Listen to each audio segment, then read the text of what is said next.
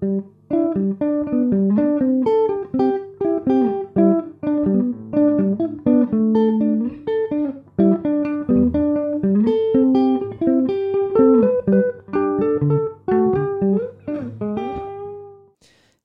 och välkomna till detta avsnitt av Bibliotekspodden Solen som vi gör här på Stadsbiblioteket i Stockholm. Idag ska vi prata om Karin Boye, den svenska författaren som skrev både poesi och eh, romaner, essäer, som levde mellan 1900 och 1941. Och vi ska prata om flera av hennes verk. Vi ska prata om romanerna Kris och Kallocain och också läsa lite dikter och prata om dem. Och vi som ska göra det är jag, Alice Thorburn, som jobbar på Stadsbiblioteket och mina eminenta kollegor Patrik Skylström Hej och Maja Bynger. Hej. Hej, välkomna. Ehm, Vi, eh, jag ser jättemycket fram emot det här avsnittet. tycker det ska bli jätteroligt att prata med er om Karin Boye. Eh, Hon, ehm, I år är det faktiskt det är 100 år sedan hon debuterade. 1922 kom hennes diktsam, debutdiktsamling som hette Moln. Och sen gav hon ut ett antal till diktsamlingar och några romaner. Hon levde ju inte så länge, utan 1941 dog hon. Så det var ju då förra året, så var det 80 år sedan blir det va? Och 1941 kom också hennes mest kända bok ut, Kallocain. Även om dikterna kanske är det som är mest känt. Jag vet inte riktigt. Eller om Kallocain har gått, för, gått om dem lite, Det känns det, svårt. som. Jag, tror, jag tror att det kan vara dött lopp där. Man, man, får, man får ta det här med kamera, kamerabild och se Mm, precis, som vinner. målkamera. Målkamera, tack. Mm, just det. Ja, men det är nog faktiskt så.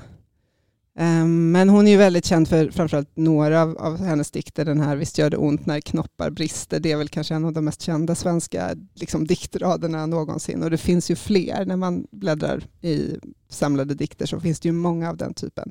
Sådana här dikter som går liksom rakt in, i alla fall i en viss ålder eller ett visst skede i livet, tänker jag. Men det pratar vi mer om lite senare. Um, vi kan ju säga något mer om Karin Boye sen när vi kommer in på det, men hon, eh, som sagt, hon blev ungefär 40 år gammal.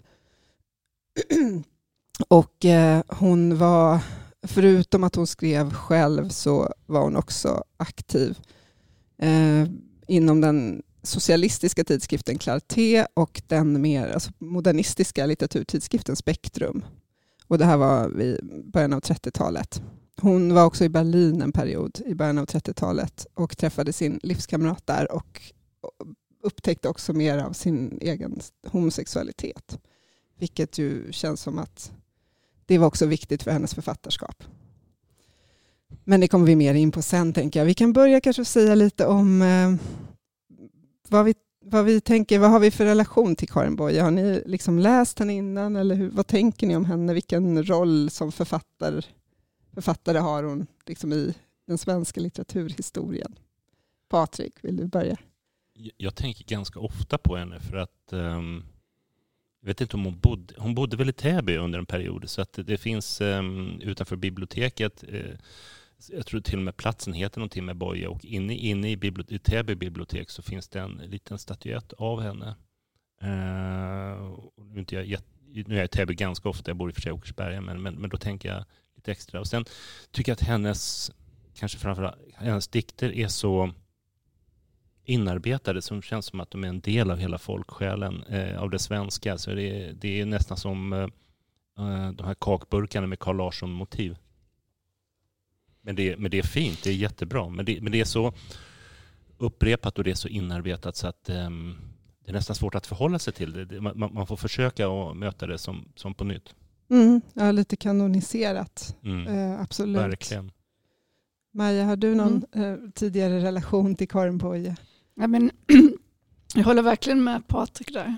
Alltså jag, det är precis eh, när du säger det så känns, kan jag inte ens minnas liksom, första gången jag hörde något om Boy. eller så. Men, men jag vet att min pappa alltid har liksom, refererat till henne, liksom, olika strofer som har kommit i så olika sammanhang och så. Och det, jag har liksom läst henne på helt på mitt sätt, men jag, för mig har hon alltid varit något, alltså det, det, hon skriver ganska mycket om våren, om blommor och slå ut det där hennes dikt och det är väl det som jag liksom har liksom kopplat ihop henne med egentligen. Mycket vår och någon slags sårbarhet inför Mm. den. Men jag har aldrig tänkt så mycket på hennes eh, homosexualitet till exempel, vilket Nej. är konstigt. Men jag har liksom bara tänkt på de här nästan ja, bilderna liksom av någonting som är väldigt sårbart och skört. Men Det, det är intressant att du, att du säger det för att hon, hon har jämförts lite med och hamnat lite i skymundan säger jag, trots att hon blivit kanoniserad med Edith Södergran. Och Mm. Edith Södergran är, är mer det här kosmiska och det s- Ja, det. starka, det är otvetydigt starka medan som du säger det är någonting som vaknar, som öppnar sig hos, eh, och som är skört hos Boje. mm, Mm. Och sen just Ja, hennes just det. diktning är ju ofta mer, eh, den är ofta rimmad, så här bunden form och så jämfört med Södergren som Oh var ja. lite Mm. friare i versen. Så Ja, det just det. kanske också gör att hon på det sättet känns som en liksom äldre diktare, även Mm. om hon var säkert väldigt modern i sin samtid. mm. Ja det var hon ju, men det är Mm. precis. Dikterna känns ju ofta, fast, fast de är så alltså väldigt vackra och liksom färdiga, alltså arbetade och klara och sådär, så är de ju ganska nakna också tycker jag. Det är väl det som du sa med skört och sårbart, alltså de är Mm. extremt öppna Mm. eh, för världen sådär. Men det är det som är ganska fint också, man ska, att man kan tolka dikter så ute, helt utifrån sig själv, sin egna blick. Så. Jag, jag tycker nästan det är lite jobbigt när jag läser om vad dikterna handlar om, för att det är det som något tas ifrån en lite då, när det måste vara en specifik sak. Mm. Du har rätt, hennes dikter är väldigt fina för att de är så må- mångbottnade. Ja, Eh, man kan tänka, hennes symboler. Och, mm, och, och, och så det här starka, det här, de här stora anspråken. Jag, jag älskar det här Storm och drang. Det är liksom allt eller inget. Mm. Mm. Det finns verkligen så, alltså, de här stora frågorna om hur ska man leva, om Mm. tapp, liksom, tapperhet eller strid eller så förekommer ju ofta i hennes dikter faktiskt. Och som hon väl tänker så som en slags moralisk, i en moralisk form då. Men, hon, men om man tänker på det biografiska så levde hon ju faktiskt, hon var ju i eh, tonåren under första världskriget och påverkades ganska starkt av det tror jag. Och hon, var ju, hon dog ju, då hade ju det andra världskriget precis börjat. Hon var i Berlin 1931-32 när nazismen liksom började växa mm, sig stark. Så att hon var väl, hon påverkade säkert mycket av de krafterna också som hon såg runt omkring sig. Hur ska man som människa kunna göra motstånd mot det här? mm, Det vävs, Jaha. och det vävs, väldigt, väldigt, det vävs ver- verkligen in i hennes, eh, i hennes prosa också. Ja. Hon är ju väldigt politisk, eh, både i, i romanerna och i dikterna. Mm. Även, även, det är inte uttalat politiskt, men det finns ju oerhört mycket politik och filosofi och psykologi, moralfilosofi bakom Mm. det Precis. skriver om. Jag tänker att nu, vi hade egentligen tänkt faktiskt att ta dikterna sist, men nu kände jag att nu måste vi nog läsa någon dikt Mm. nu. nu var vi, Kan vi vem, är det någon som vill, vill börja? Vi har valt varsin som vi i första hand kommer att läsa och prata om, så får vi se om vi hinner med fler. Men, ehm, Jag kan börja läsa. en ja, vill du börja Maja? Du har ju en som in, inte är så väl, inte tillhör de här Nej, men allra nu mest kända. kommer inte jag ihåg om den är från Härdarna eller om den är från eh, För trädens skull. Jag misstror heter den. Mm. Vill du läsa Ja, den då? jag läser den. Jag misstror. Jag misstror. Jag tror på dem som bor i en gård och bryter mark. De tar sin kraft ur närande jord och de gör jorden stark. Jag misstror dem som söker i nöd ett fjärran hem. Det gläder så få och bara sin art, men jag är en av dem. Förr stryker nog som herrelös hund min svultna själ. Misstänksamt skygg kring bommade hus och fryser ynkligt ihjäl. En länkas fast att vakta sin gård i ärligt kall och höja mot hemlöst vandringspack ett övertygelsens skall. Jag ser dem dra över hed och myr som drömmen vill. Jag vet jag är blod av deras blod. Vad tjänar jag då till? Wow, den är stark. Mm. Och så, och så är det allvarlig, lite som Viktor Rydbergs, för, förlåt, Viktor Rydbergs Tomten, men, men, men Jo, faktiskt. Det har du rätt i. Det här med att stryka runt kring ladorhus. Ja just det, det fanns lite likheter där faktiskt. Men, men ja. Men det, jag gillar, den känns ju, hon är ju mycket där med men att vara den som är en tvivlare, en, en människa som inte vet och inte har ett hem. Och, jag menar, känna, sig, känna sig hemlös och rotlös. Och sen de andra som är så övertygade. Liksom. Och, jag menar, det kan man ju relatera till nu också, den känslan att det finns en... Alltså, att inte känna sig så och att känna sig övertygad och stark hela tiden att det blir en sån oerhörda motpoler liksom, när man inte känner sig sån. När man känner sig hemlös och rotlös. Det är nästan obegripligt um, att någon kan känna sig så stark och fast. Um, men sån liksom, liksom, de tar sin kraft ur närande jord och de gör jorden stark.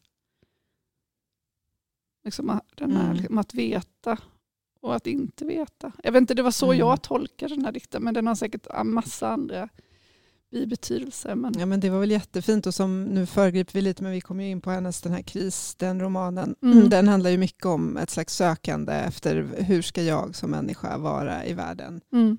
Och eh, kanske att handla om också om att acceptera att man är, om man så vill, den här personen som finns i den här dikten. Alltså man är inte en av dem som bor i en gård och bryter mark. Nej och eh, gör, gör jorden stark som Nej. skriver så, utan man är en av dem som, eh, ja, som gläder få och bara sin art, som hon säger. Men den raden är så fin tycker jag. Mm. Otroligt vacker dikt. Och, och stå utanför och titta in och vilja komma in i gemenskapen, mm. men inte riktigt kunna. Mm. Nej, precis. Och acceptera det. Ja, mm, ja, ja, ja. ja, utan, ja, exakt, jag är den. Mm. Och det är ju även i Kalle Queen egentligen de här människorna nu ska vi prata om den sen, men det finns ju också de tvivlande människorna, de som inte känner den här övertygelsen. Mm. Uh, hon, hon höjer ju upp det egentligen, även i den här dikten och säger att hon vill vara en av dem, men någonstans tror jag att hon, det är dem hon tror på. Liksom. Den människan som inte är så övertygad. Ja. Att det finns något nästan äckligt med de som har de klara, färdiga svaren. Ja. Enk, enkla svaren på ja, frågorna. Ja, precis. precis. Men jag tänker att det nog är en process. Att i kris så är hon verkligen ja. mitt i. Och kanske i den här dikten också då, att hon är så här, men Ja. Hon vill också tillhöra det på Hon vill sätt. tillhöra dem, mm. kanske framförallt i, i kris då, som, som kan vi säga utspelar sig när hon är eh, student. Mm. Eller den, egentligen, den är självbiografisk även om person, huvudpersonen har ett annat namn. Eh, men den utspelar sig när hon är ung student och fortfarande funderar mycket på sig själv och på livet, på Gud. Så. Eh, den här dikten kanske är skriven lite senare än så. Eller så är den, ja, Krissiffror är skriven senare än den utspelar sig. Ja, hur som helst. Den här personen kanske befinner sig liksom på väg medan jag tänker att i Kallocain när hon skrev den, då var hon nog övertygad om att hon vill inte mm. vara en av de här Nej, konformistiska människorna som anpassar sig utan hon vill vara den här andra. Mm. Även om man är mer ensam då. Mm. Ja, det är sant. Mm. Ja, nej, det var en jättefin ja, dikt. Ska vi, vill, vill du läsa ja. den som du har valt Patrik? Ja, eh, gärna. Den är lite mer känd. Mm. Mm. Eh, Något mer. I rörelse. Den mätta dagen, den är aldrig störst. Den bästa dagen är en dag av törst. Nog finns det mål och mening i vår färd, men det är väg, vägen som är mödan värd. Det bästa målet är en nattlång rast, där elden tänds och brödet bryts i hast. På ställen där man sover blott en gång blir sömnen trygg och drömmen full av sång. Bryt upp, bryt upp, den nya dagen gryr. Oändligt är vårt stora äventyr. Det, jag, jag, jag, tyck, jag, tycker den är så fin för att det är, som jag sa förut, här, stora anspråk, eh, storm och drang, de stora känslorna. Och så är det så vackert, det är lite som eh, Mishima, en, en, en författare som jag gillar jättemycket. Yukio Mishima, japansk eh, författare. Eh, väldigt vacker poesi, eh, innerligt. Ja, men det, det är kul med att den, eller också att eh, vi pratade om det lite innan här, att eh, den är ju lite också, den är lite, vad ska man säga, den vill tala, berätta något för den är lite så här, eh, den, vill, den har en, liksom, den är lite sedelärande nästan, eller vad man ska säga, hur man, hur man bör leva eller man ska. Och så kan en del av hennes dikter vara. Mm. Lite, lite, inte, jag vet inte om man ska säga snusförnuftiga, men Lite order eller, Ja, just det. eller det var mästrande det jag sådär. sökte Ja, efter. ja, Ja, ja, lite ja. mästrande kanske Mm. då. Att den, eh, eh, men det, det, det är ju, alltså hennes budskap är ju bara eh, väldigt eh, fina. Men ibland kan jag tycka att det är lite svårt med just de där. Jag förstår vad du menar. För det är lite, jag förstår vad du menar, för det är lite en röst från ovan och så. Det, det, det är också lite ironiskt när hon själv ofta pratar om att hon har problem med överheten och alla Mm. reglerna och tekniken och varför, varför inte låta känslorna också få vara viktiga och inte bara det här andra, tekniken och det. Ehm, så det blir lite ironiskt på det sättet. Men jag tycker också det finns någonting trösterikt i det också. Mm, just, just, att, just att det finns någonting vackert, det finns Mm. någonting fint i att bara finnas till. Den är ju väldigt, eh, ja, och den är ju väldigt optimistisk får man säga den här dikten. Eh, Och det är, alltså många, de kan ju vara väldigt optimistiska tycker jag. Eh, en del är inte det, men, men en del är, en, hon har verkligen en tro och ett driv och så. Mm. Och så snudd på det här futuristiska, det här ehm, eh, som kom mycket från Ryssland och Italien. Det här, som du säger, dri, driv, att det är liksom tuffa på framåt, som Ja. ett lokomotiv nästan. Mm. Det är framåtrörelse i hela... Mm. Ja, och det finns ju språkligt också i den här, alltså slutet med det här bryt upp, bryt upp. Mm, Mm. Den nya dagen, alltså hur den är skriven är, är också så. Verkligen. Jag tänker typ på någon sån här student, eller jag får någon sån här känsla av att jag typ är i Lund eller det är någon studenter som står liksom och säger Mm. nu ska vi bryta, alltså, alltså som ska ja, Mm. omstötta något eller så. Ja. Mm. Jo, nej men jag håller med. Den, men den är ju mer komplex faktiskt märker man ju nu när man pratar om den än man tycker först. För den är ju just att hon säger, hon slår fast många saker. Alltså den bästa dagen är en dag av törst, så är det liksom. Mm. Men det finns något tröstande i det också som du säger, som jag tänker att hon menar. Att om du håller på att kämpa med saker och det är jobbigt, då det är viktigt, du ska ändå fortsätta. Mm. Det är värt Alltså så. det. Är värt. Det är värt det, precis. Ja, ja. Exakt, och det, är ju, det Det är kan, som en syster som säger det. Mm. ja, det är väldigt trösterikt. Precis, som säger det på ett väldigt vackert sätt Ja. också. Mm. Och högljutt. Ja. Ja, nej men hon är ju väldigt så... så just jag, jag har också valt en dikt som jag, jag hade ett svårt att välja, men jag tänkte jag... ehm, jag har en, en ehm, samlade dikter av Karin Boye. Jag är inte säker på att riktigt allt finns med, men jag tror det. Ehm, som jag hade när jag var i tonåren. Så att jag har gjort liksom markeringar i den, eller så här hundöron. Så att jag, var, jag tänkte jag väljer en av de dikterna. Det är ganska många som jag har markerat, men jag ska ta någon av dem som jag tyckte mycket om då. Mm. Det måste Men vara fint att gå tillbaka och se Ja, vad alltså man har vissa är ju markerat kanske förut. Ja. alltså förväntade, men ibland blir man förvånad också. Eller Mm. men, ehm, för det är lite så jag tänker om henne också, att hon, just att hon kan vara viktig när man befinner sig i den, på den platsen i livet där man tvivlar på sig själv och på vad man ska vara och göra och så. Och, och också alltså, har ett behov av de här stora känslorna. På något sätt. Stor mondrang som du var inne på Patrik. Och det, fanns några, det finns ju några författare till det som är lite, lite, lite slängigt. eh, Jag tänker på Hermann Hesse och eh, eh, kanske Camus också i viss mån och Sartre. Ja, Mm. lite så. Mm. Mm. När man kanske vill känna att ens liv är stort, alltså större än, än liksom den, den lilla världen. Mm. Och så, att man kan göra skillnad på något sätt. För det finns ju den här kampgrejen i hennes dikter. Mm. Mm. Men nu vet jag inte alls om den jag har valt var, blev sån. Den här valde jag nog mycket för att jag tyckte den var så, just så språkligt vacker. Hon använde mycket så assonans och inrim och sådana saker i sina dikter också. Det finns ganska mycket i den här. Eh, Den heter I mörkret och den är från samlingen Härdarna. I mörkret ligger jag och hör hur klockor dånar utanför med långa, tunga, jämna slag som mörkrets djupa andetag. De dövar allt och söver allt och löser tingens dimgestalt. I långa, tunga, jämna dån som tanken aldrig lossnar från. Jag är bland dem som knappast finns och bara vet och bara minns. Det gamla mörkrets hjärteslag som väntar ingen morgondag. Som fruktar ingen morgondag.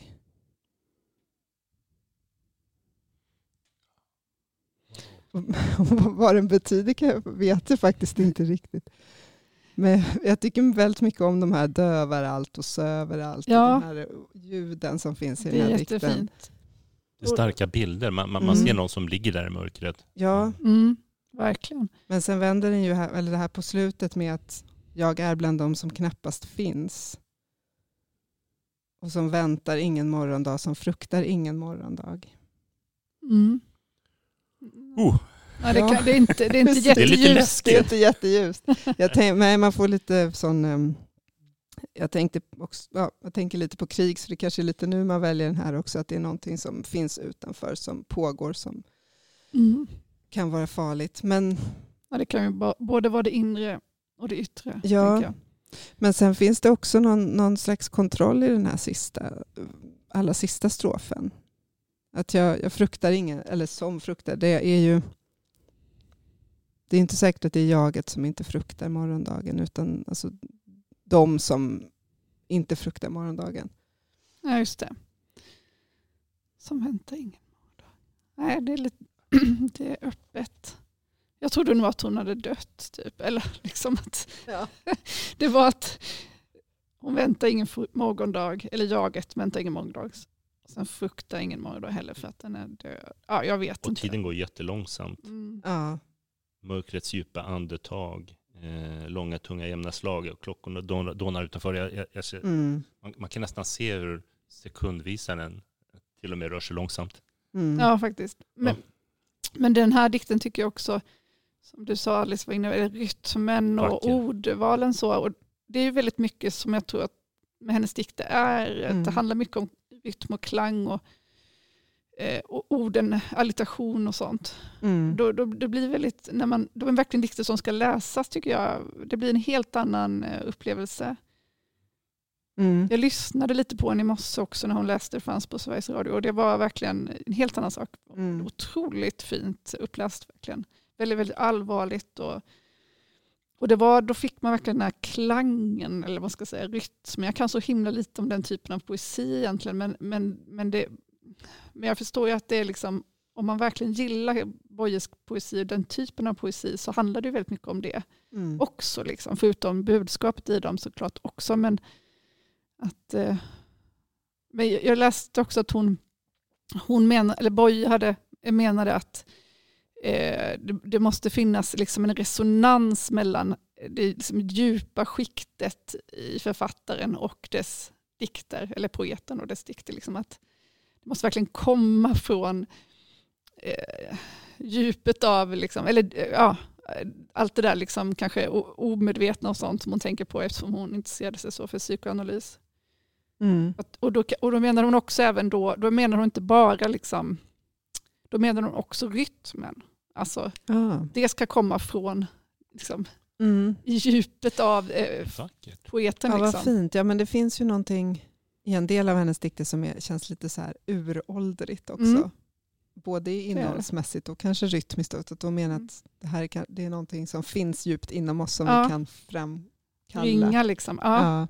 De Men- mejslade de säkert fram väldigt mycket för att jag, jag, jag, jag har lyssnat på talböcker nu för att, när jag lyssnar på Kris och Kallocain och då hade de ändrats flera gånger. Texten som jag lyssn, när jag lyssnar på den talade rösten så är den annorlunda än texten. Så jag bara inbillar mig, jag vet ju inte det här, men jag inbillar mig att hon ändrar, slipar fram eh, så, så att det blir sådär. Och jag tänker på. Edgar Allan Poe som också eh, med Korpen bland annat menade att uttrycket hur det blev också har med det inre att göra. Mm. Eh, Mm.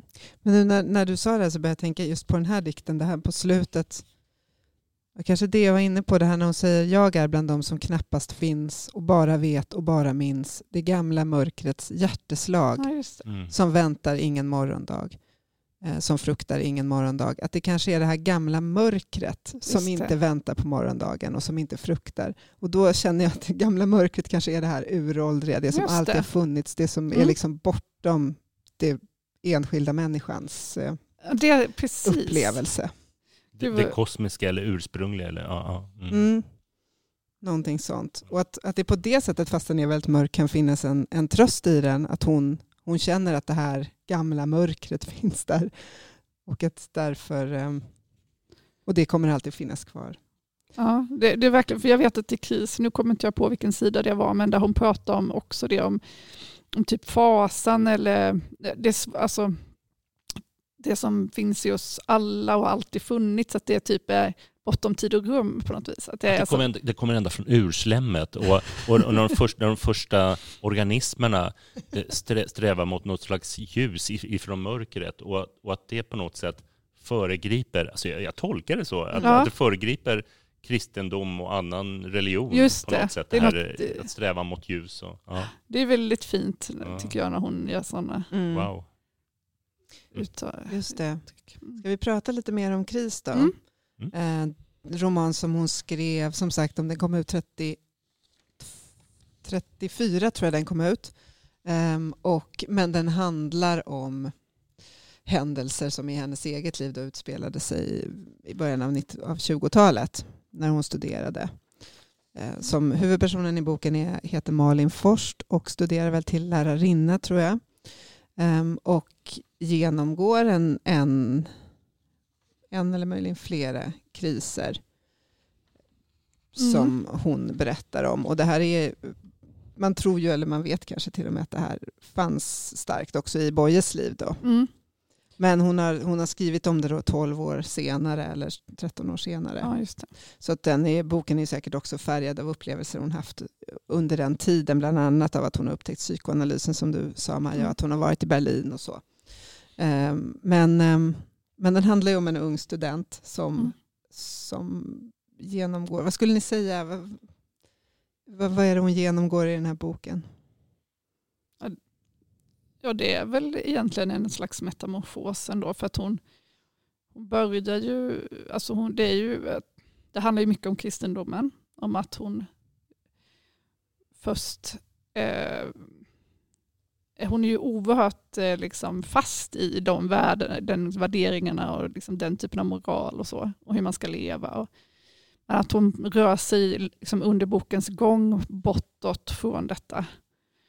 Eh, och, och som frigör sig ut.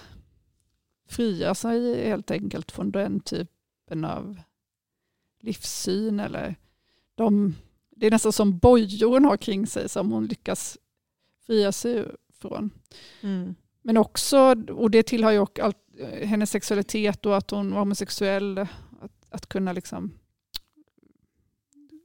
eh, acceptera detta och ja, bejaka det helt enkelt. Mm. Så det är väl det är en slags frigörelseprocess som sker ju. En slags brottning, för det är hela, ja, hela, hela livslögnen. Hon, jag, jag, tänker bland annat på en scen när rektorn tar in henne och hon är duktig i skolan så rektorn vill ju gärna att hon ska gå vidare och, eh, och frågar om hon, hon, har funderat på att läsa teologi. Eh, och då säger hon inte det. Eh, och då hon säger men jag, jag, jag tvivlar för mycket. Mm. Jag kan inte göra det. Jag, jag, tror inte tillräckligt. Jag är inte, men lite grann underförstått att, att hon inte är värdig nog att, mm. att, att läsa teologi. Um, och läraren missuppfattar Hon vill läsa henne. psykologi. Ja, exakt. Hon säger det, psykologi eller pedagogik. Mm. Ehm, men ehm, jag tolkar det ganska tydligt som att hon är kritisk till den här, och, också till rektorn som, som säger att ja, men det här är ju bra, det kommer ge sig av sig självt och alla tvivlar någon gång. Mm. Men hon vill ju inte ha det så, utan Malin vill ju att det ska vara på riktigt. Hon vill ju inte, att, hon vill inte gå in och säga att ja, men det ordnar sig nog, för hur kan man vara säker på att man kommer ut på andra sidan? Nej, precis. Men det, ja, ja. precis. Men det, för det är ju verkligen en utveckling och så kring det. Men jag tycker också, så som jag läser det, att hon, hon befinner sig i en, någon depression. Liksom. Mm. För att hon har, jag, jag tolkar det som att hon har mycket ångest. Och då, alltså hon är fast i det också. Som kan, det är klart att den här, eh, hon är, det kan ju liksom uppstå ur ett livssituation när man inte vet längre vem, vem är, ska man vara och vem vill man vara och så. Så det kanske var en, mm. det är liksom en utlösande faktor. Ja, för hon, ja, hon beskriver ju verkligen hur det känns eh, att, ja, att, ha, att genomgå en depression, så läste jag den också. Mm. Det är mycket oro och hur det känns när man har den liksom oron och rastlösheten ja. i kroppen. Hon är tvungen att bära det själv, för det finns ju knappast någon som lyssnar på henne där hemma Nej, verkligen inte. Pappan eh, är ju mästrande, då är jag snäll om jag kallar pappan för mästrande. Han är, Mm. han är en riktig patriark. Och mamman är, ja, hur ska man tolka henne, undfallande och ja. Hon är väldigt oförstående inför eh, hennes Mm. känsloliv känns det Ja. som. Det, Så det verkar som att hon är väldigt ensam Malin. Ja, Mm. Verkligen. Ja, och det är både rektorn som, som du eh, nämnde men även andra vuxna som hon söker sig till förringar ju lite den här, hennes eh, känslor. mm, Och flera av dem säger ju så här att men det här är något som alla går igenom i ungdomen och det kommer bli bättre och du kommer få verkliga bekymmer när du blir äldre. Och det hjälper Ja. inte henne Istället att höra lyssna det. på ja, istället för att lyssna på henne. Hon har verkligen stora, liksom, lider stora kval Mm. kring sitt liv och sin, meningen med hennes tillvaro och hur hon ska kunna finnas i världen.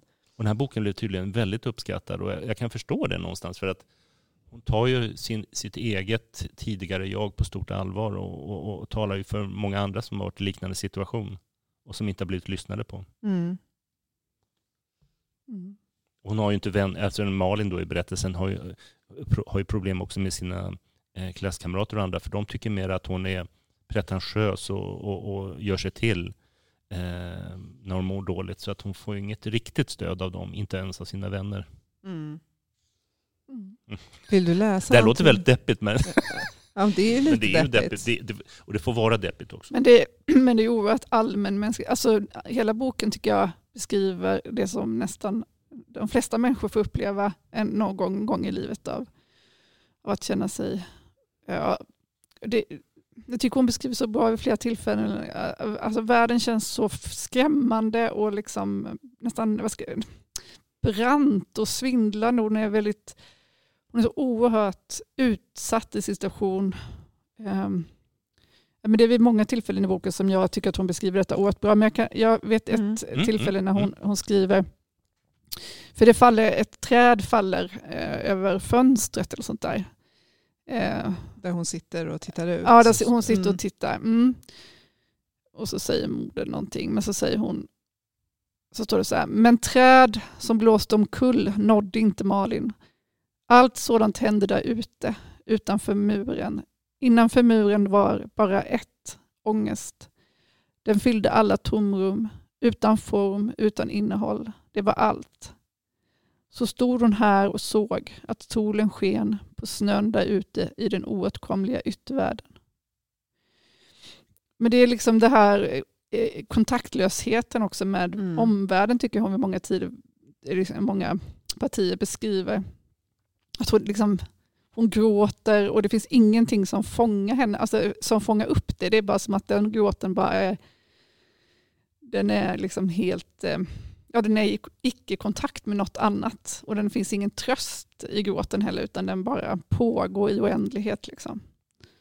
Mm. Det, ja, Ja, det- precis. Och ingen någonstans förstår, inte auktoriteterna heller. Menar, nej, just de det. kontaktar en, en, en psykolog som ska hjälpa henne. Vad gör han? Han medicinerar henne. Ja. Mm. Men den här läkaren, gör han det? läkaren. Ja. Jag tror inte, ja men de ger det ingen medicin, det var ju Nej. bara en typ så här, de får med sig, det enda de får med sig hem, det är, det är inga goda råd eller någon förståelse eller någon som lyssnar. nej. Nej, han lyssnar inte alls. Nej, han lyssnar inte alls utan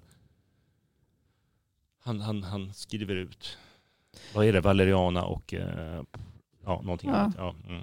Mm. men, men, men, men det finns tröst någonstans eh, och ljus, bland annat att när, när hon ser Sivs eh, elfenbensnacke. Ja just det. Mm. Ja, det, är, det, det är så vackert, det är så fint. mm, det är sant, det är lite kärleken som blir någon slags eh, eh, utväg för henne eller räddning. Även om den i, i alla fall i boken inte är besvarad så. Utan det är mer att hon beundrar på avstånd. Men jag har också ett sånt där stycke faktiskt som också Mm. handlar om den där oron ifall jag Mm. också får läsa det. Ja. Så um, det är ganska tidigt i boken. Ehm, då står det så här. Oron säger bort, alltid bort. Vad betyder den oron? Vart leder den? Driver själen att släppa vad den har, hindrar den att söka ett nytt. Vad är det för en stor leda vid allt man har funnit? Vad är det för en stor längtan efter något ingen kan finna som driver oss att lägga händerna i knät och förtvivla? Det hade alltid varit så. Som liten hade hon brustit i gråt då hon hörde ordet längtan. Ordet var för starkt, laddat med dödande makt. Talade om det evigt förlorade. det högsta, det enda, sjunkit i djupet en gång i tidens början, ingen vet när. Allt riktigt vackert kunde gripa henne med en sådan hopplös längtans plåga att hon ibland vaggade med hela kroppen som i verk. Där bortom, där bortom. Mm. Det tycker jag också man, man känner, även om man inte har känt det på så här starkt, så kan man den här längtans plåga just att hon, hon vill ju finna någonting. Men hon Ja. vet inte vad det är och vet, alltså, Verkligen. och hur- vet inte varför det gör henne så förtvivlad heller. Precis också hur eh, längtande och det, något som är vackert egentligen är, kan vara så hemskt. Liksom, Är helt fruktansvärt. Alltså jag tänker också på den där, nu när du läste tänkte jag på Visst gör det ont när kroppen brister. För att just det där att, ja men det där vackra som blir eh, någonting oerhört eh, sårbart. Eller, Ja, just det. Att det gör ont att världen är så storslagen på ja något precis. sätt. Som, som, ja precis, exakt. Och det här, och det här någonstans Den- att, att, att värdena som uppskattas runt omkring henne, det är vetenskap och intellekt och, och, och- och hon, hon, hon, hon, hon känner ju själv att det räcker ju inte. Det är ju känsla också som är viktigt. Mm. Och nu föregriper jag lite grann Kal- Kallocain, när, när det bara är vetenskap och bara fyrkantig logik som, som gäller och krig. Eh, någon slags manlig princip. Men, men eh, det känns någonstans som ett enda stort rop att eh, det räcker inte med att ha matematik Nej. och, och, och, och någonting fyrkantigt. Vi måste ha in känslorna också. Mm. Det känns Ja. som någon slags stridsrop, kris någonstans där också. Mm. Ja, verkligen. Jag vet inte hur, men hon var kanske ganska modern i just det att hon på den tiden Mm. med det här med kän, liksom att, att hålla fram det med känslor och det inre och att bekänna sitt inre och Mm. vara sann det man verkligen känner och så. Jag kan tänka mig det, just att, Mm. också att individens liksom, anspråk också på att få betyda någonting och få söka efter något. Inte bara vara en del i ett kollektiv. Ja men exakt. Och när hon, och när hon, när hon försiktigt gör, försöker göra de här anspråken så, blir blir, så, så, så, så lyckas det inte alls. Ena ögonblicket så är hon någon slags hopplös eh, vänstermänniska. Nästa ögonblick så är hon, eh, talar hon för borgerligheten. Så att hon, hon, hon, det är ingen som lyssnar på henne där heller när hon försöker få in känslorna. Nej. Nej. Och empatin och ja. Mm. Mm. Det, nej, precis. Hon, det är, många partier är ju också, de är ju väldigt olika i boken. För det Mm. är partier där det är olika, vad ska man säga, personligheter som ska, vad ska man, eh, slå fast vissa Ja, åsikter. diskutera moralens problem. Eller, alltså, lite så. Det, ja, Och då är det som att det är typ humanisten och teologen, Teologen, ja. och olika roller som ska prata om, om filosofiska problem. ja, exakt. Så det är väldigt, alltså dels är det henne, den här Malin Frosts inre och hennes upplevelse av världen och så. Och, sen så växlas, växlas detta med de här dialogerna som Mm. känns som eh, väldigt mycket ja, men, mor- moralfilosofi och så. Mm. Och psykologi och eh, så hon, Ja, precis. Formen är ju inte... In, den, den, den är ju verkligen ovanlig Ja. idag och den Oh, måste ju ja. varit ovanlig när den Ja, kom ja. också. Att det är någonting verkligen eget. Så. var, och just att hon var så inspirerad av filosofi och så läste jag att det var liksom väldigt ovanligt att kvinnor skrev på den tiden utifrån filosofi och så. Mm. Så hon, hon var ju väldigt inspirerad av Nietzsche Mm. eh, tydligen. Och, eh, hans prat, han, han förespråkar ju mycket det här med att man ska släppa, den fri, eller så släppa viljan fri liksom. Hos människan. Ja, och att människan själv är sin egen fiende ibland. Att, det, att man håller sig själv tillbaka någonstans. Ja just det, man ska släppa, precis. ja. Um, man ska frigöra sig från alla traditioner och värderingar. Och så läste jag också att han trodde att hans egna, han led mycket av depressioner, att han trodde de berodde på kristendomen. Ja. Det var lite Mm. roligt för det känns ju som, men för han var också, han, han menar ju att Gud var död och så, men han var, hon var väldigt, det, ja, det, och det är ju, hon känns ju, även om hon är liksom den här känslomänniskan då, som hon i alla fall har um, beskrivits som alltid, Mm. så är hon ju väldigt eh, intellektuell och liksom teoretisk också. Så hon Mm. har ju verkligen båda sidor i sitt författarskap. Känns Där- ju otroligt skarp. Och det är som re- religion, det är dubbelt från sök sig till- religionen. Samtidigt så, Ja. är, så, så är det så mycket i religionen som, som känns fel och som Mm. Har varit fel historiskt också. Så att eh, Mm. hon vill ju tillbaka till någon slags ursprunglig religion. Mm. Och det är svårt. Ja, precis. Ja, Mm. verkligen. Men vad tyckte ni om de här bitarna då, där de har dialogerna? De är ju lite, inte helt lättillgängliga. Nej. Man kan ta lite i taget, man, det, går, det går inte att ta för mycket. Men, men, men de är rätt häftiga ibland. Mm, Till exempel det här historiska när, när Columbus och, och Lucifer och några till håller på att diskutera. Det, det, det, det, ja, men det jag tycker lite både skojigt och, eh, nu nu är hon en stor humorist, men det, det har sina poänger ibland.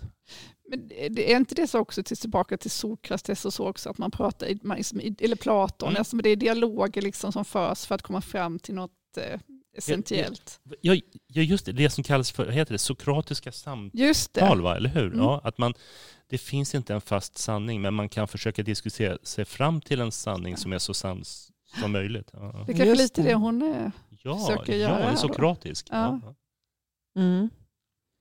Men jag, jag tyckte de var lite eh, högstämda och så, men eh, man var väl mer inne på, alltså jag, jag jag gillade verkligen partierna, som sagt med ångest och alltså, just för att hon är så bra på, på att sätta ord på det. Liksom. Mm. Eh, Hon, hon, eh, hon gör verkligen, det är ett svår konst tycker jag, där folk ska beskriva ångest. Alltså, för jag tror det, hon skriver kanske aldrig riktigt ut, jo det gör hon nog, men att det är ångest, men det, det, det, det, känns ju som att det är någon så här, det finns ju i ångest en slags allmängiltighet, att känna så här skräck och att världen är skrämmande och allt Mm. det där. Och det, hon gör verkligen det den här. Mm. Just då, ja, precis, det är oron men också att man lätt kan bli väldigt handlingsförlamad. Man gör Mm. ingenting för att man är så rädd för, man vet, vill, vet inte vilket, vad man ska göra, Nej, man vilket man ska ta sig för. Så. Precis. Och det är väldigt kosmiskt för att det, det blir som, em, som att eh, till och med ur slemmet när, när, när, när, när det händer saker och eh, eh, ja, eh, och, och, urorganismerna börjar söka sig mot ljuset så, Mm. så blir det ett tecken för det goda. Och, ehm, och sen Ja, nästa, nästa ögonblick så är, det, så, är, så är det en individ. Så att det är, ehm, allting hänger ihop på något sätt. Hon, Ja. hon, hon, hon lägger ett pussel tycker jag. Verkligen. Mm. Ska vi gå vidare och prata Ja. lite om Kallocain också? Mm. Som ju, ja det blir intressant, den är ju väldigt annorlunda. Eh, Två otroligt olika böcker.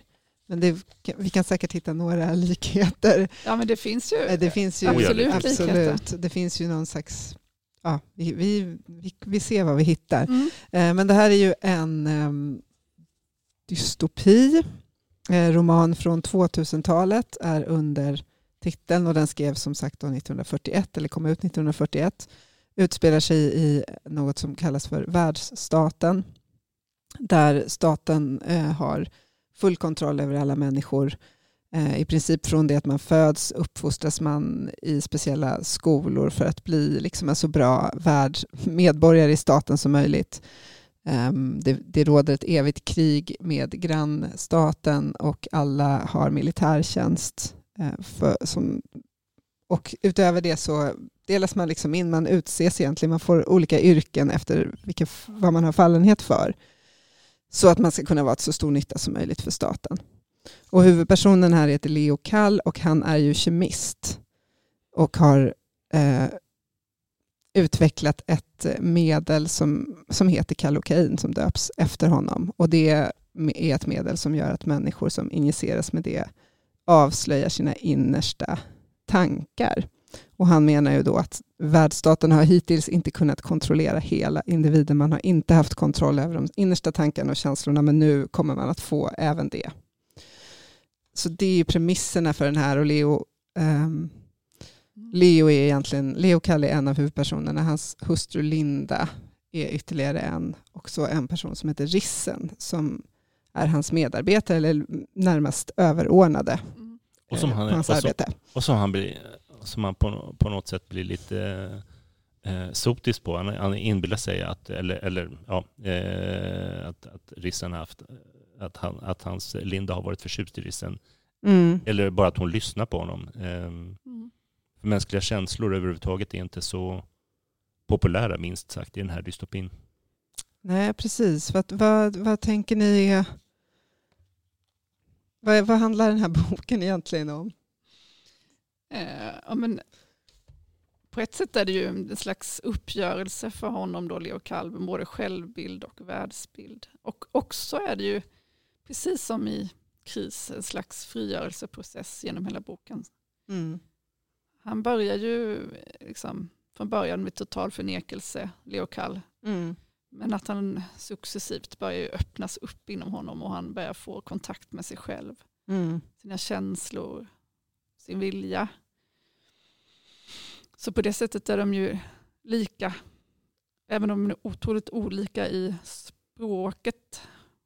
För, de, för den här eh, eh, vad heter den, eh, Kallocain är ju, har ju ett helt annat språk. Den är ju väldigt så här, formell och byråkratisk, åtminstone till en början är den ju det. Sen blir den mer och mer lite lössläppt i språket. Mm.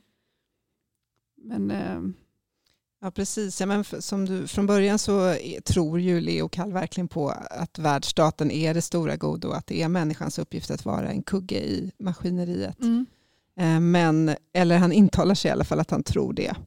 Men sen öppnas ju genom de här experimenten han genomför med sin drog, där han låter människor, eh, han injicerar människor med den för att se vad de berättar och försöker få dem att erkänna brott eller förbjudna tankar eller så. Men det han får höra då gör ju att han börjar fundera och Mm. tvivla mer och mer Mm. och tänka, finns det kanske någonting, finns, kan det finnas ett annat sätt att leva? Kan det finnas någonting, någonting mer? Mm. Och vad är det i så fall? mm, Och, och i den här världen, eh, i världsstaten så, eh, så är det någon slags manliga principer bara som gäller. Det, det, är, det är krig eh, mot den andra staten som, eh, som, som, som bara för att, bara för att eh, ondgöra sig över dem så menar man att de är inte ens av samma ras som vi. Och de här människorna som är utanför, eh, det finns, det, det finns någon slags tanke att det kanske finns några utanför båda, båda staterna, eventuellt någon, någon ja, det lindas fram någon slags eh, Mm. utop, utopisk tanke där, att det finns någon folk. Ehm, ja, Ja precis, de lever ju till ganska stor del under jorden i den här världen. För delvis är det väl för rädsla för att de ska drabbas av bomb, alltså angrepp från luften, att det kan komma när som helst. Eh, Men det är väl också kanske att, att eh, mycket natur inte finns kvar och så, att det har skett någonting.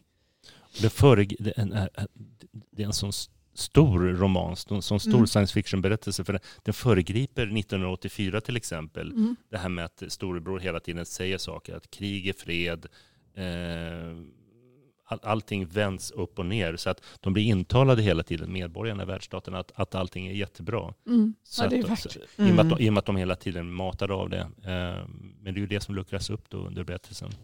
Ja, det är, ju- ja. Ja, verkligen. Ja, det är oerhört invecklade resonemang ibland som man kan verkligen inte komma loss ur, ur dem. Um, Leo är- ju, han är på någon fest i början där han säger någonting. Han håller ett tal där han liksom hyllar att han hyllar att andra personer offrar sig själva och, så, och då får han en anmärkning för att det, det var liksom för starkt den här man, man får inte hylla uppoffringen utan man ska bara känna att man gör det här utan att offra. Det, så, det blir så otroligt Ja. invecklat. Det är så många, man, man kan verkligen känna att det går inte att göra rätt här. Jag ska bara vara så tyst som möjligt. Ja. Det, det, det, det är helt omöjligt att klara av den balletten, att dansa, dansa sig fram och, och, och, och att säga de rätta sakerna hela tiden. Och, och sam, samtidigt som det känns som en väldigt o, overklig historia så, så, så tänker jag till exempel på DDR-staten, där, där, där minsta sak man kunde säga kunde vända, sägas, eh, Mm. kunde, kunde vändas emot det och alla övervakade varandra. Mm. Hela Stasi och... Ja, Mm. verkligen. Och jag tror också att Karin Boye hade varit i Sovjetunionen på en Mm. resa och att hon är ju säkert inspirerad av det. Eh, Den här, de har ju, det här med att de har en kemis, kemistaden som Leo bor i till exempel. Det fanns ju också sådana i Sovjetunionen, de kallas för fysikstäder till Mm. exempel, där vissa väldigt skickliga vetenskapsmän hade så bra förhållanden som möjligt för att kunna utveckla sina, eh, sina vapen och så vidare. Eh, ja, men som du säger, det är intressant för att den är, så, den är stor. Det är, en, det, sånt komplett världsbygge på något sätt och samtidigt den är ju bara något mer än 200 sidor lång. Den här den är väldigt kort, väldigt hög densitet, alltså otroligt tät. Men, men jag tycker att den verkligen är där vid toppen med de här grabbarna om man får säga så. Mm. För det, George ja. Orwell och... Ja, den kom ju före också. Ja, eller hur? Och mm. Bradbury med 400, 451, den, den förekommer den också. Men det, för den känns ju väldigt manligt skriven på något sätt. Mm. Alltså om man ska vara hårdare så, men liksom Just jag tror det är det byråkratiska formella språket som gör att den känns... Men hon, precis, Kafka var väl också någon som hon inspirerades av tror jag. jag tänk, slottet tänkte jag på när jag läste den. Också där försöka... Ja, en byråkrati liksom som inte man kommer förbi. Mm. Man är fast i någonting. Mm. Men, det, men om man ska jämföra kris och Kallocain så eh, i, i kris kan man ju säga att staten är Gud. Liksom. Det är det som är det som bestämmer över Malin i mm. boken. Och här är det, eh, vad ska man säga, eh, det, då, då är, liksom makten staten som ja. är, eller ja precis. Just det. Och, det. och då är det den som är den, den där hämmande totalitära makten. Liksom. Mm. Som man inte får ifrågasätta. Nej, och att bo, båda de här då långsamt kommer till insikt med detta, hur mm. hämmande den här liksom starka mm. makten och kraften är. Ja, för det som är intressant, den här rissen som vi var inne på, eller Edo-rissen, är ju en väldigt intressant gestalt eller person, en väldigt mm. viktig person för den här bokens eh, mm. Eh, framåtskridande. Vad tänkte ni om, om honom? Han är ju chef till eh, Leo. Eh, men eh, han, har, han har någon slags sätt att uttrycka sig som är lite ironiskt och eh, ovanligt eh, avslappnat jämfört med andras. Så, mm. eh, han är liksom friare än Leo kan ja, man säga. Ja men exakt, han är friare. Exakt, ja. han, Så Leo är lite avundsjuk på det. Ja det är han ju, tänker jag också. Ja, han öppnar ju liksom för ja, men just att saker skulle kunna vara på något annat mm. sätt. Mm. Mm, mm. Alltså han, han vill inte, inte så att han öppet kritiserar staten, men, men han snudd säger, på, snudd på. snudd på. Men att han säger att ja, men det har funnits andra sätt att leva förr i tiden. Och de kanske också, alltså de mm. människorna hade det också kanske bra. Om man säger någonting sånt, bara det är liksom för Leo helt så här, ja. det, går, det är väl inte möjligt. Exakt, och då sprang vi som apor och då var vi inte skyddade av staten. Och oj, oj, oj, alla var, alla var, vi, alla var olyckliga på den tiden. Mm. Ja, och också det här när han börjar ana eller tänka att det kanske finns någon plats där människor lever liksom utanför staten och mer fria. Att det kan ju Leo liksom inte heller tänka sig. Hur skulle det gå till? Hur kunde människor finnas där? Mm. Men jag tänker med rissen att han blir, så, han blir ju provocerad av honom. Mm, jätteprovocerad. Ja. Också det hans fuml, jag vet inte någon partiboken, och pratar om hans fumlighet, hans att han är liksom inte lika fast i hela det här systemet, så han är lite mer människa typ. Mm. Och det stör ju honom verkligen att han är och verkar lite tvivlande och oklar i det. Han, han vet inte om det är sant. Eller, alltså jag menar, han, Rissen vet inte om, eh, är det verkligen så här eller inte så här. Liksom, den här oklarheten gör honom väldigt frustrerad. Han vill liksom ha det, fin, det där att det ska vara sanna svar på allting. Och, mm. och det, ja. Och att man tänker att det kanske också representerar just en del av honom själv som han mm. försöker trycka ner så otroligt mycket. Exakt. Leo själv då. Mm. Sen är det en hemsk värld som de lever i för att den här världsstaten den slåss då mot universalstaten som är den, som är den andra stora mm, komplexa världen tydligen. Eh, och eh, jag misstänker att det, det, är inte så stor skillnad på de här världarna. Så det finns, det finns inte så mycket utanför då. Möjligtvis den här ökenvärlden där några försöker bygga någonting annat utanför mm. som, som finns som en slags eh, möjlig värld. kan vara utopi, men det kan vara så att det finns något skott där som kan börja växa utanför. Och just det här med skott och växtlighet är ju en, en metafor som används lite då och då i, i Kallocain och det återkommer lite grann från hennes, eh, hennes diktning också. Mm. Hon pratar mycket om eh, det organiska och oorganiska tycker jag i mm färgen grönt till exempel är stark. Eh, Just det. Men precis. Det som är kanske det som är mänsklighet kanske hon pratar om. När hon pratar om, jag vet att hon gör det i kris om, om det organiska, jag tror att hon gör det i kalorin mm. också.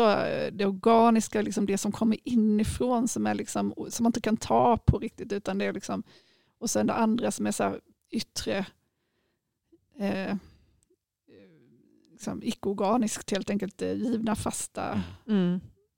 Ja, det står verkligen emot varandra. De menar Ja. att, staten menar ju att det organiska kan aldrig nå upp till det här Nej. Tillverkade eller oorganiska vad man ska Nej. säga. Men, ehm, men han som du var inne på det här med ökenstaden, det är Mm. ju någonting som kommer fram när de gör de här experimenten. Att det är vissa människor som börjar prata om att det finns en någon sammanslutning där människor träffas. Och egentligen gör de ju ingenting där, utan de, de är, liksom, är med varandra utan att säga så mycket, Mm. utan att lite som att utan att ha ett syfte. Och det är väl det som blir så provocerande, för Ja. att allt man gör ska liksom ha ett syfte för statens goda. Mm. De är inte ens organiserade. Nej. För skulle de vara organiserade så skulle de ju vara som staten. Precis. Verkligen. Det finns liksom ingen ledare och det är helt ofattbart för, för, för Leo. Ja. Och deras hjälte som de, som de då eh, traderar på något sätt i de här Mm. träffarna. Det, det är ju någon som eh, i, i okunskap men med stort hjärta hade släppt in någon som sen rånmördar honom och det blir någon slags hjälte i det här gänget. Också. Ja, precis. Han hade gjort andra saker innan dess. Ja, tror ja. jag också. Han var en liten legend tidigare, men Mm, det var ett sätt, precis. Om det, om det nu har hänt. Han, Reor kallas ju han. Han är ju lite av en Jesusgestalt faktiskt, om man Mm. ska dra de här Mm. Ja. kristna parallellerna. Mm. En, så, en sån oegen, nyttig person. Mm. Och- Men, ja. ja. Och det är intressant för vikingarna tyckte ju att Jesus var lite märklig. Man var ju tvungen att eh, sälja in Jesus. Det var svårt att sälja in Jesus för att, för att men vänta, han offrar sig på korset. Han, han, han, han slåss inte ens mot överheten. Det blir lite så Mm. i den här dystopiska världen så kan man inte riktigt förstå den här Kristusgestalten. Nej, just det. Nej. Det, jag tycker liksom när man kom in, det var då den här boken, jag blev väldigt intresserad när det började med den här med ökenstaden. För det känns så, det känns så också, liksom, man förstår inte riktigt vad det är. Och det, det är härligt på något sätt. Och de här olika karaktärerna då som börjar tala om ökenstaden, de är väldigt otydliga. Det finns ju ingen så här, det är liksom en plats, det är en, en öken, men man vet aldrig om den finns på riktigt eller om den bara är inom människorna själva. Och det får man ju heller inget svar på, vilket- jag tycker väldigt mycket om. Jag vill nog inte ens veta om det Nej, fanns. plats, eller, platsen finns inom oss kanske. Ja. Kanske, men, men Och i drömmarna. precis. precis. Men, det, men det, det är något mystiskt med det. Liksom. Mm. Någon mystik, liksom, mysticism. ja, verkligen. Ja, men det är just det där oklara som ju går emot allt som, som världsstaten Mm. står för. Ingenting får vara liksom otydligt eller, att, eller mänskligt egentligen. Det, det är den här em, alltså relationen med en annan människa som en, en slags närhet. Det är ju Mm. lite det som, som Leo också liksom längtar efter. För Mm. att han, han, om man tar relationen med hans fru Linda, eh, han är ju extremt osäker på henne. Dels att han tror det här att hon har haft en relation kanske med Rissen förut eller att de i alla fall har någonting ihop som han och Linda inte kan dela. Men han kan liksom aldrig fråga henne, aldrig tala med henne på riktigt. Han är liksom hela tiden rädd för att han ska blotta sig. Ehm, så rädd för att, att berätta om sitt inre. Mm. Men sen mot slutet så gör, gör han ju det, eller de närmar sig varandra, han och Linda, och i någon form av liksom o, o, alltså gemensam okunskap. Alltså, de liksom uttrycker att de känner starka känslor, men det går inte riktigt att beskriva. Mm. Mm. Då lossnar det. Och jag tycker, jag tycker Kallocain på något sätt eh, är, nå- är, nå- är något, är ett eko ifrån kris. För just det här att söka sig mot känslorna, söka sig mot någonting annat eh, k- känner jag igen då från kris. Mm. Mm. Ja men det är det ju verkligen. Och det, det, In, sökan efter en innerlighet, något äkta. Mm. Verkligen. Och liksom, jag tänker där med psykoanalysen att hon var väldigt inspirerad av den då. För hon hade väl varit, då hade hon varit i Berlin och så när hon och har genomgått det här när hon skrev Kallocain. Och, att, och just det där att man att nå fram liksom, både till sig själv och att man kan inte nå fram till andra människor man liksom inte riktigt har nått fram i sig Mm. själva. Nej, nej. Men också att eh, det här med våra liksom försvarsmekanismer och så. Att, eh, ja, men att han befinner sig i sånt försvar först ju. Och sen bryter det igenom liksom. Och så kommer han fram. Jag menar det är väl det som händer i en psykoanalys. Liksom, att du långsamt rör dig mot Mm. eh, någon slags frigörelse. Liksom. För att du eh, öppna dörrarna in till dig själv, antar jag. Mm. Alla de här lagren av, liksom, jag tänker att hon är mycket inne på liksom det eh, omedvetna och så. För att, eh, jag vet att hon har pratat, eller läst men jag, om att eh, det här eh, ökenstaden skulle vara någon slags också symbol för Jung, att han talade om det kollektiva omedvetna. Och att det skulle vara det som alla människor har omedvetet. Och, det, när det, och då är det objektivt på något sätt, någon slags objektiv omedvetenhet. Och sen när det uttalas, förmedlas ut, så är det plötsligt subjektivt. Eh, så att det, om det skulle vara det som var ökenstaden, liksom var eh, det gemensamma omedvet, kollektiva omedvetna. Ja. Ja, jag vet Ja. inte. Ja. Men det var, jag, tyckte var, jag vet inte exakt om jag fattar vad, vad, menar med, eh, vad som menas med det. Men, men det var ändå en intressant tanke liksom, att det skulle vara Mm. det som alla de här människorna, liksom det här som eh, de människorna når fram till på något vis. Mm. Det är det här eh, omedvetna som de sen Mm. förmedlar. Ja men just det, jo men verkligen och likheten mellan dem att det handlar om att alltså, våga närma sig det inre. Eh, kanske det omedvetna men Ja. bara den här längtan efter och, någonting större och liksom leta efter en, en mening för en själv som Mm. individ. För Mm. även här är det kollektivt mot det individuella Mm. ganska mycket. För de blir på nytt födda. Mm. De, de, de måste lära sig att lyssna igen, de måste lära sig att tala igen. Ja, Precis. precis. Mm. Lin, äh, alltså Linda och Leo. Ja. Hon var ju verkligen Mm. individualist får man ju verkligen säga. Ja, Det är lite intressant för idag har ju det liksom gått Idag lever vi i en samtid där alla är individualister. ja. Enormt liksom, till, till att Mm. gått till för långt åt det hållet. Liksom. Mm. Hon skulle säkert inte gilla alls hur det var idag. Men, men det är ju, så är det ju att ändå att det, liksom, alla människor, det, är ju, det kollektiva finns ju inte längre Nej. på samma sätt. Nej, det är de är ju verkligen skrivna mot en annan, en, en annan samtid. Ja, så. Precis. Även om hon var socialist själv. Då, det men var hon hon kanske ju. ändrade, det, tror hon kanske ändrade lite där också efter Berlin. Att hon liksom hittade sig själv mer. mm, Att hon inte var lika, i alla fall lite rättrogen längre. nej, Det påminner lite grann om resan som George Orwell gjorde när han, eh, Just det. ja, han fick problem med sin socialism när han såg vad som hände i Sovjet. Mm. Mm. Då skrev eh, Djurfarmen. Ja, Mm. ja precis. Ja, och det kan man ju tänka sig att Karin Boye också Mm. har fått om hon just var där och såg ehm, vad som hände eller hur det såg ut där. Ja, nej men jag... Vad fint. det var, jag tänkte också på någonting Maja med den första dikten du läste, att det liksom Mm. knöt ihop lite med den här sö, alltså sökandet efter det inre och Mm. att det innebär en stor rädsla också. Och att det innebär att man riskerar sig själv och riskerar sin, ja, sig själv i världen. Mm. Men att man kan vinna mycket genom det. Mm. Man och måste- att det finns i alla de här Ja, det finns verkligen. böckerna och i dikterna. Ja, det är väl, på det sättet är de ju, har de ju mycket gemensamt. Och innan vi avslutar så tänkte jag att det vore fint faktiskt att höra ändå en av Karin Boyes allra mest kända dikter som vi nämnde tidigare, eller vi har läst den första raden redan, och som känns som att den också säger mycket om det vi har pratat om här gällande de här böckerna. Och eh, skulle du vilja läsa den Maja? Mm. Det är ju, ja visst gör det ont när knoppar brister.